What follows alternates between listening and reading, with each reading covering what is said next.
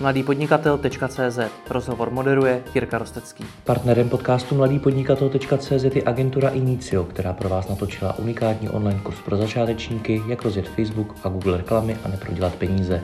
Stačí zadat do vyhledávače Inicio Akademie a začít studovat. Dobrý den, vítám vás u dalšího rozhovoru, který natáčíme takto na dálku, kdy se Česko nachází v karanténě z důvodu pandemie koronaviru. Omluvte tedy horší kvalitu zvuku a obrazu. Ke mně se připojil marketingový ředitel a konzultant značek Karel Novotný. Karle, ahoj. Dobré dopoledne, ahoj Jirko. Ty podnikáš, jestli si dobře pamatuju, nějakých 5-6 let. Kdybys to měl schrnout teď, jak vypadá to tvoje podnikání po takhle dlouhé době teď, v tuhle tu chvíli? No, eh, srovnávat 5-6 let proti 5-6 dnům, to je docela, docela velký úkol, ale eh, já si zbytečný nějak jako řešit to, co řešíme my všichni, všechno je jinak a nikdo neví, co bude. To je možná teďka ta uh, pro mě asi hlavní dějová linie, ani tak ne to, co je, uh, jako spíš to, co bude. A to nikdo neví a to do toho vnáší takovou, jako řekněme, určitou dobrodružnou zajímavost, protože v tom jsme všichni stejně. Nikdo nevíme, kdy to skončí. Uvidíme. No nicméně, jaký to má na tebe dopad? Protože já znám freelancery, kterým to vzalo většinu biznisu, pak znám naopak freelancery, kterým se víc daří, tak jak je to u tebe? No, uh, právě zatím se dařit může, uvidíme, jak to bude za další týden, za měsíc, takže ono uh, tady provokovat štěstěnu je, musíme zaklepat, docela jako uh, složitý. Nicméně zatím to jde. Banálně se všechno přesunulo do těch Skypeů a Zoomů a, a všech tady těch Eh, s Rágorovin, ale tohle to asi není ta poenta věci. Poenta věci je, kdo z nás, eh, tak jak podnikáme, tak eh, podnikáme na trhu, který je teď nějak aktuálně zaplatitelný. To je jako celý. A rychle se ukazuje, že některé disciplíny jsou víc zbytnější než uh, některé jiné. Ale to je teď po týdnu. Uh, které disciplíny budou zbytné za měsíc a za dva, to nedokážu říct, možná moje, možná tvoje, možná ty, kterým teď se nedaří, tak za dva měsíce budou ty nejužitečnější, protože prostě to zoufalství bude jako zase mít jinou podobu. Sám jsem na to dost zvědav. A zatím dobrý, zatím mý klienti mě potřebují. Takže co doporučuješ ostatním freelancerům teď v této chvíli? Nedělat teda žádný razantní změny, protože nevíme, co přijde? To stoprocentně. Jenom zní to divně, ale jako objektivně řečeno, jaký data chcete mít na základě jednotek dnů, hmm. to prostě není možný. Není možný říct, kdy skončí opatření, není možný říct, jaký bude mít dopady. Neví to tisíckrát chytřejší kluci, než jsme my a bohatší a taky se v tom trápí úplně stejně. V tom je to možná jako spravedlivý, že ten zmatek je na nás, na všechny navalený jako stejnou měrou. Určitě ta, no, je to rada teda skutečně za milion, ale jako maximální míra nějaké adaptivnosti teďka bude pro všechny ta, ta klíčová. A nějaká strnulost, rigidnost asi není teďka to, co by vedlo nějakým úspěšným zítřkům, ale osobně jsem pořád v nějakým spíš jako monitorovacím jako módu, teďka dělat nějaký velký soudy a všechno lámat a rušit a všechno převádět, nebo já nevím co. Vím, že to ně, někteří už dělají klienti, 100% někteří taky jsou prostě zmatený, vystrašený, ale snažím se co nejdíl vydržet a tu situaci pochopit, tak abych mohl případně nastavit nějaký nový režim. Hmm. Já se s tebou sice bavím jako s freelancerem, nicméně ty úplně typický freelancer nejseš, protože máš ještě vedle toho podnikání dvě práce, ano. kde děláš marketingového ředitele de facto na full time. A já, jestli se nepletu z minulosti, co jsi mi říkal, tak to tvoří nějakou přibližně polovinu tvýho příjmu. Drží tě tohle to trošičku nad vodou, protože když vidím ty ostatní freelancery, kteří jsou 100% freelanceri, tak jim padají ty klienti. A ty máš ještě k tomu možná výhodu, nevím, v tom, že máš ty dvě práce to si nemusíme nic jako nalhávat. Eh, je to tak a možná to není ani tak z titulu eh, práce, nepráce, ale nějakých jako dlouhodobých závazků. Eh, tam, kde prostě v těchto těch dvou případech mám za sebou prostě roky a roky nějaké spolupráce, tak je svým způsobem jedno, jestli to je z titulu, že jsem tam nějaký ředitel nebo ne, nebo je to můj dlouhodobý klient, ale máme vztah. A to si myslím, že může být jako recept pro jako řadu z nás jako uvědomit si, co vlastně tou jako svojí prací jako pácháme. Eh, jedna věc jako je poskakovat v nějakých měsíčních projektech, pak těžko čekat, že tam nějaký vztah vybuduju a, a že se nějak vzájemně podržíme. Na druhou stranu, když tady s kolegy z Newtonu nebo z Remosky spolupracujeme roky a roky, to je dávno za hranicí nějakého vztahu klient a, nebo partner, nebo jak se moderně říká. My jsme prostě jako kamarádi, doslova do písmene, a ti kamarádi se v těch daných týmech snaží teďka akcionářům jako chránit jejich majetek. A v tom se i ale vzájemně potom podporujeme a je to pro mě určitý jako přístav jako bezpečí, který teďka jako rozhodně jako nutně potřebuju a dělá mi to jako mnohem líp, než kdybych to neměl. Garantovaně. No a je tohleto strategie, kterou si měl v minulosti, že si chceš vybudovat ten přístav, který ti pomůže v době krize, anebo to prostě teď takhle nějak vyplynulo?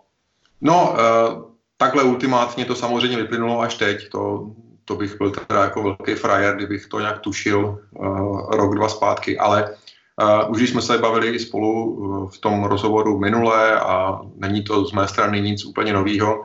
To, že to takhle mám, je moje vědomá volba. To není nějaká nahodilost, uh, ale to, že jako chci být někde de facto jako zaměstnaný, i když jsem de facto freelancer, to je taktika, kterou razím delší dobu, protože Eh, v nějakých projektech, a to jsou tyhle ty dva, chci mít jako jednoznačnou odpovědnost až do konce toho všeho, co tam doručuju. Jsem tam s těma lidma, mám podřízený, mám nadřízený, eh, nejsem konzultant. A takhle jsem to chtěl. Eh, nechtěl jsem být živený jenom konzultací. A to, že to je plus minus půl na půl, to se teďka jako poměrně hodně hodí, protože ať už finančně, ale i mentálně. Já mám prostě svoje týmy, které dál fungují, potřebují moji pomoc, já potřebuju pomoc jejich jsem v tom jako výrazně klidnější, než kdybych teďka byl obklopený 20, teď to řeknu trošku škaredě, promiskuitními jako projekty, které se kole ode mě rozprchnou prostě v okamžiku, kdy jim teče do bod a já to samozřejmě chápu, uh, ale takhle uh, my nikdo od nikoho neutíkáme, spíš jsme se více že semkli, protože ty týmy potřebují pracovat společně víc než dřív. Takže teď to vypadá jako strašná chytristika, uh, je to teďka spíš štěstí, to nezapírám, ale to, že mám půlku práce jako takhle postavenou, to je letitá strategie, kterou jsem si sám zvolil. Ty mluvíš, že tím hlavním cílem byla ta zodpovědnost, nicméně připravoval jsi se ty sám nějak na případnou krizi, protože o tom, že přijde nějaká krize, se tady mluvilo už několik let a já o tobě vím, že ty seš člověk, který přemýšlí racionálně a přemýšlí dopředu. Tak připravoval ses nějak? Uh, připravoval jsem se minimálně v tom duchu, uh, finančním. To znamená, já mám spočítáno, jak dlouho vydržím a toho se prostě zuby nechty jako nějakým způsobem držím. A dovoluje mi to uh, právě to, co jsme začali řešit hnedka úplně na začátku, jako nepálit teďka hned všechny mosty v nějaké panice, Uh, nepropouštím svoji jedinou zaměstnankyni, nedělám žádný restriktivní opatření, pro klienty, který teďka nemají nutně hned jako naplacení, tak si můžu dovolit jako spustit spolupráci, i když nevím, kdy mi zaplatí. Eh, snažím se to svoje okolí držet jako v relativním jako poklidu, bez nějakých jako panických uh, zvratů a, a nějakých prostě divokých rozhodnutí. Ale rozumím tomu v duchu Maslovovy pyramidy, je to právě tím, že nějak ten základ mám zabezpečený, ne samozřejmě na doživotí, ale v nějaké jako dohledné době dokážu přežít i bez toho, že dokážu, že dokážu vygenerovat jedinou korunu příjmu. A tahle ta aspoň trošičku svoboda mi určitě jako pomáhá v tom dělat snad teďka správnější rozhodnutí. Takže tohleto minimálně je v součástí té mé přípravy vědět, že může přijít cokoliv, může přijít nemoc, může přijít nějaké zranění a tak dál a my, co děláme sami na sebe, tak jste ze na den de facto bez příjmu.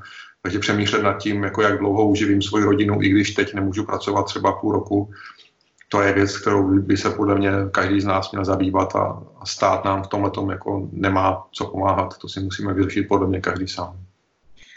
Sám si teď naznačil to, že řada freelancerů se teď bude rozhodovat na základě strachu, na základě té paniky, ve které se momentálně nachází. Ty říkáš, že sám se podle toho nerozhoduješ, tak na základě čeho se rozhoduješ? Děláš teď vůbec nějaký rozhodnutí v této době? Nebo radši čekáš? Radši čekám a rozhodnutí dělám jenom jako takový, který ta situace teď jako nutně vyžaduje, takže všichni jsme svědky toho, že děláme tady teďka Skype cvičení místo toho, aby jsme si dali někde spolu kafe a tak dál. To jsou nějaké jako nanorozhodnutí, které jsme jako tlačený tím vnějším okolím, ale uh, možná takovýchhle jako změn uh, je potřeba méně, než se zdá na první pohled.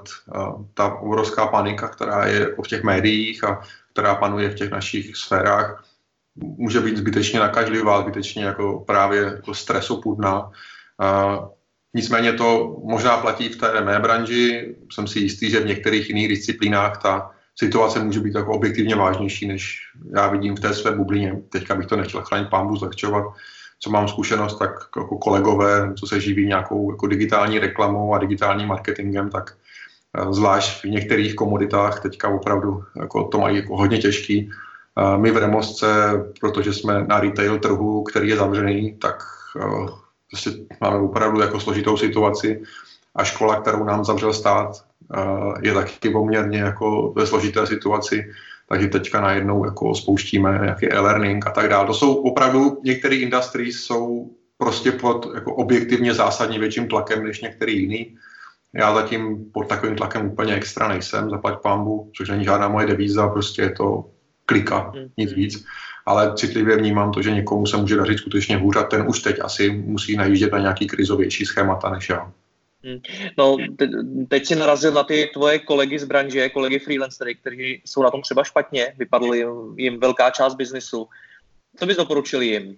Takže ty jsi si taky prošel svýma krizema v životě, takže můžeš mluvit i z vlastní zkušenosti.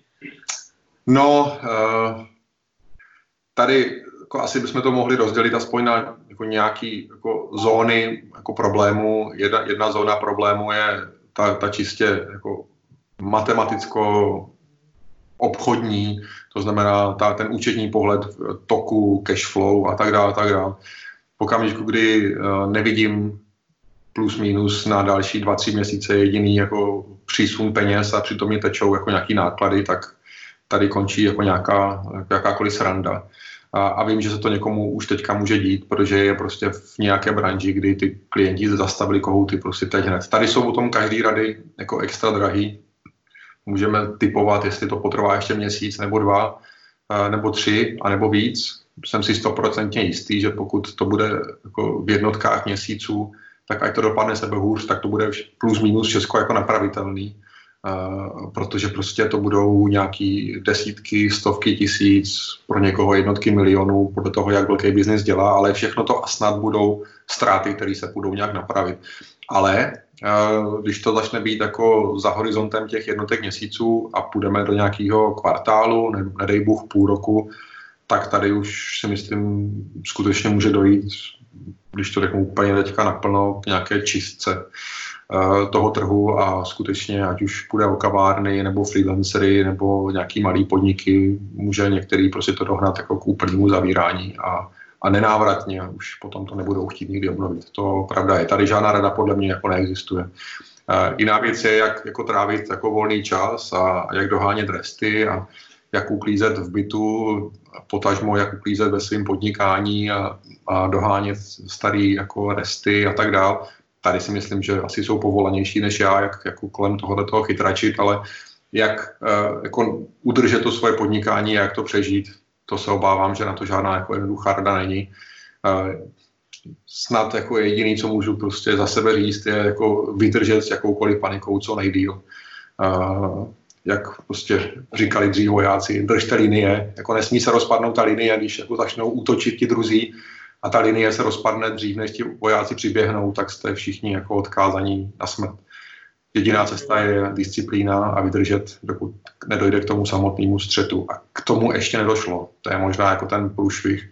Ono to po tom týdnu vypadá úplně jako postkatastroficky, ale reálně ten, ta kulminace prostě přijde někdy za měsíc. Jo. Takže spíš bych se připravoval jako na to, že toto je jako rozcvička a to nejtěžší nás teprve čeká. No počkej, když to řekneš takhle, tak co nás čeká? Dokážeš to nějak konkretizovat, co odhaduješ, že přijde? No, zkuste si jenom jako sami přemýšlet nad tím, že máme za sebou doslova jednotky dnů jo, a už děláme takovýhle rozhovory a už přemýšlíme, jako co bude a tak dál.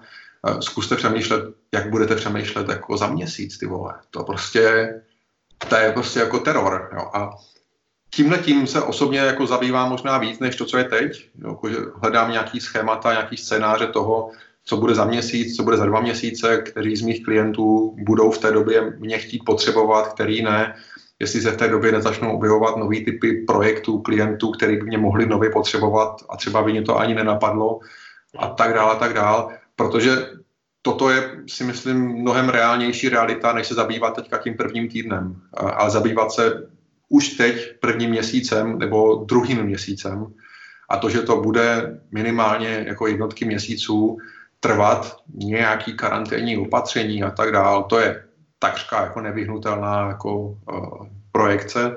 A dokonce, co je ještě horší, přemýšlet nad tím, co se stane, až ta, ta, ta karanténní situace jako opadne a teďka se to začne nějak jako, jako probouzet a mátořit a rozhodně neplatí, že až to jako opadne, tak se to najednou prostě jako probudí a teďka to pojede. No.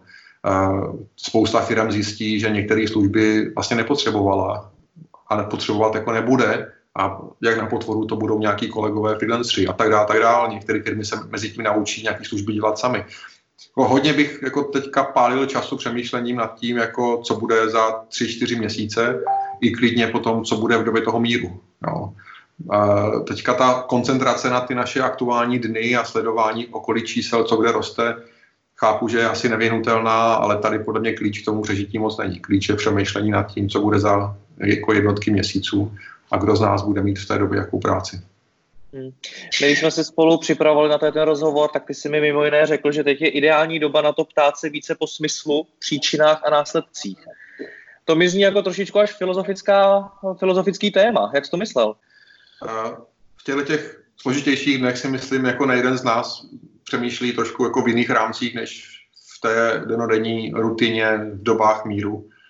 A tohle asi si musí každý jako přebrat sám. Jenom pro mě jsou takové jako zajímavé zážitky, možná je některý z vás taky budou reflektovat. Baví mě dívat se večer na televizi a dívat se tam na reklamní bloky.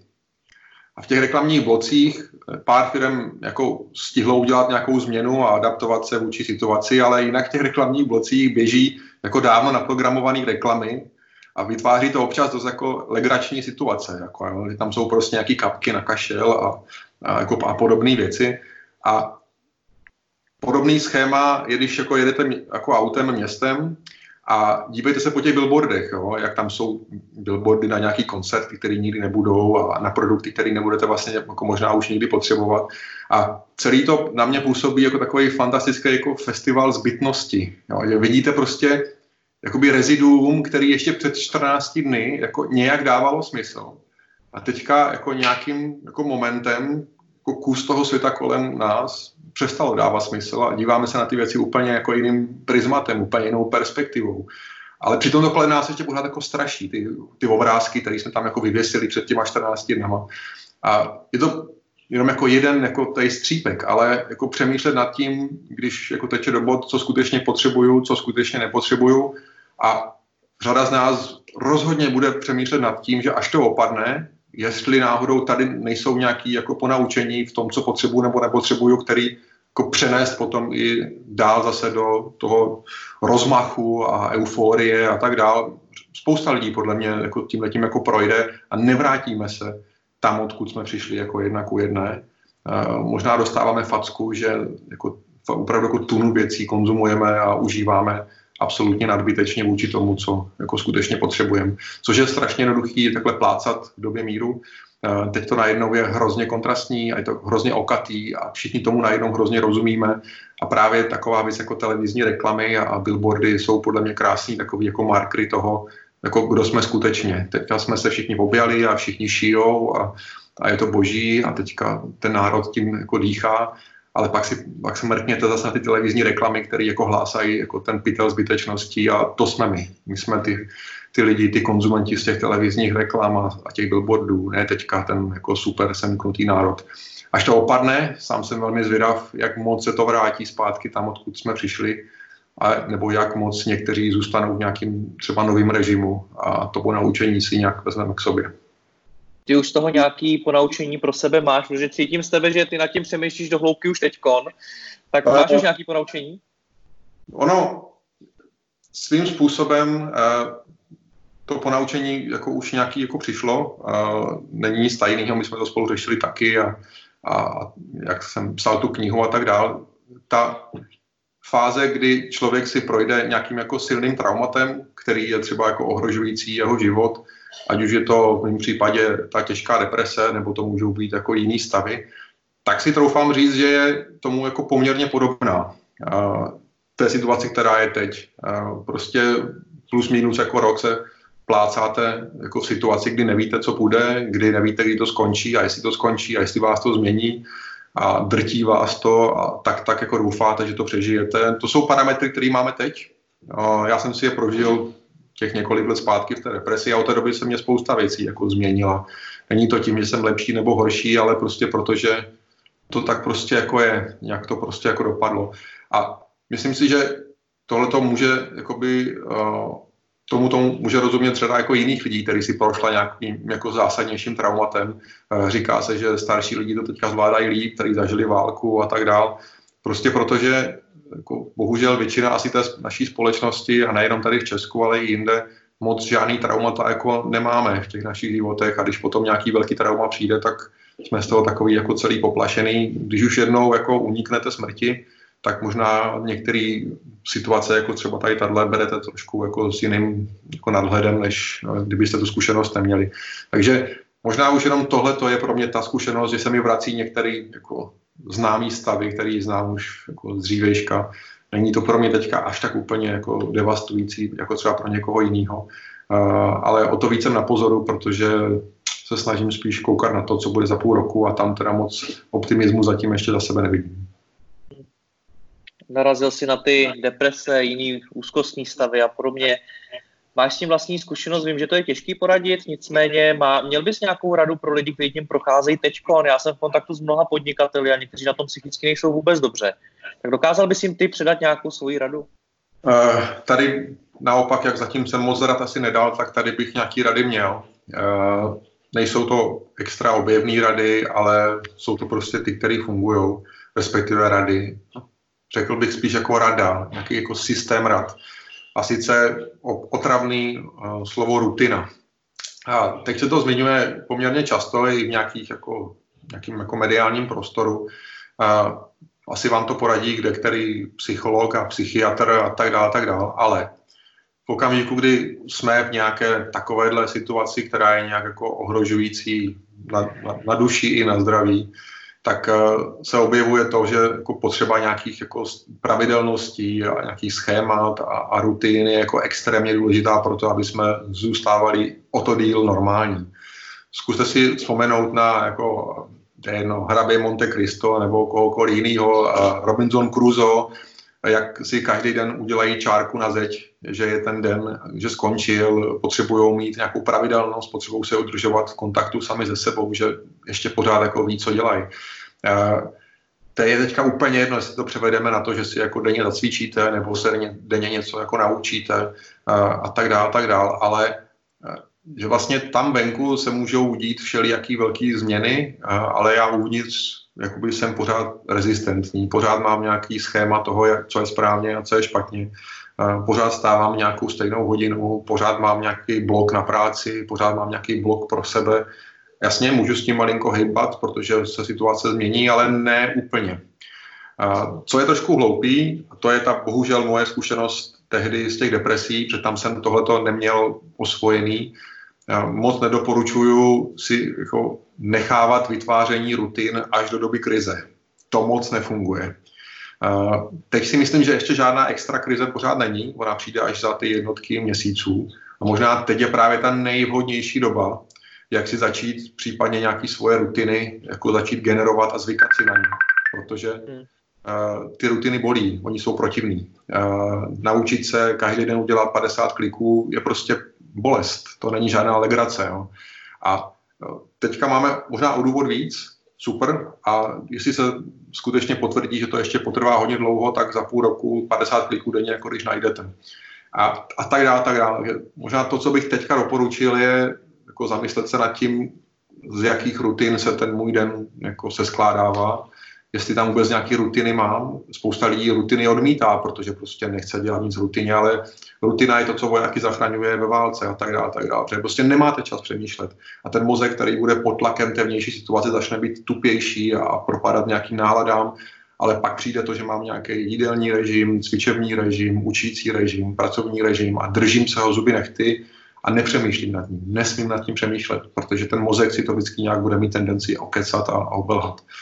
A rutiny vás zachrání z deprese, rutiny vás můžou zachránit jako ze zhoršování nálad tady v karanténě a tak dále. A tak dále. Jenom to prosím vás nenechávejte až poteče do. Teď si ty rutiny zkuste dělat, pokud je už nemáte. A nebo se k těm starým jako pojďme navracet.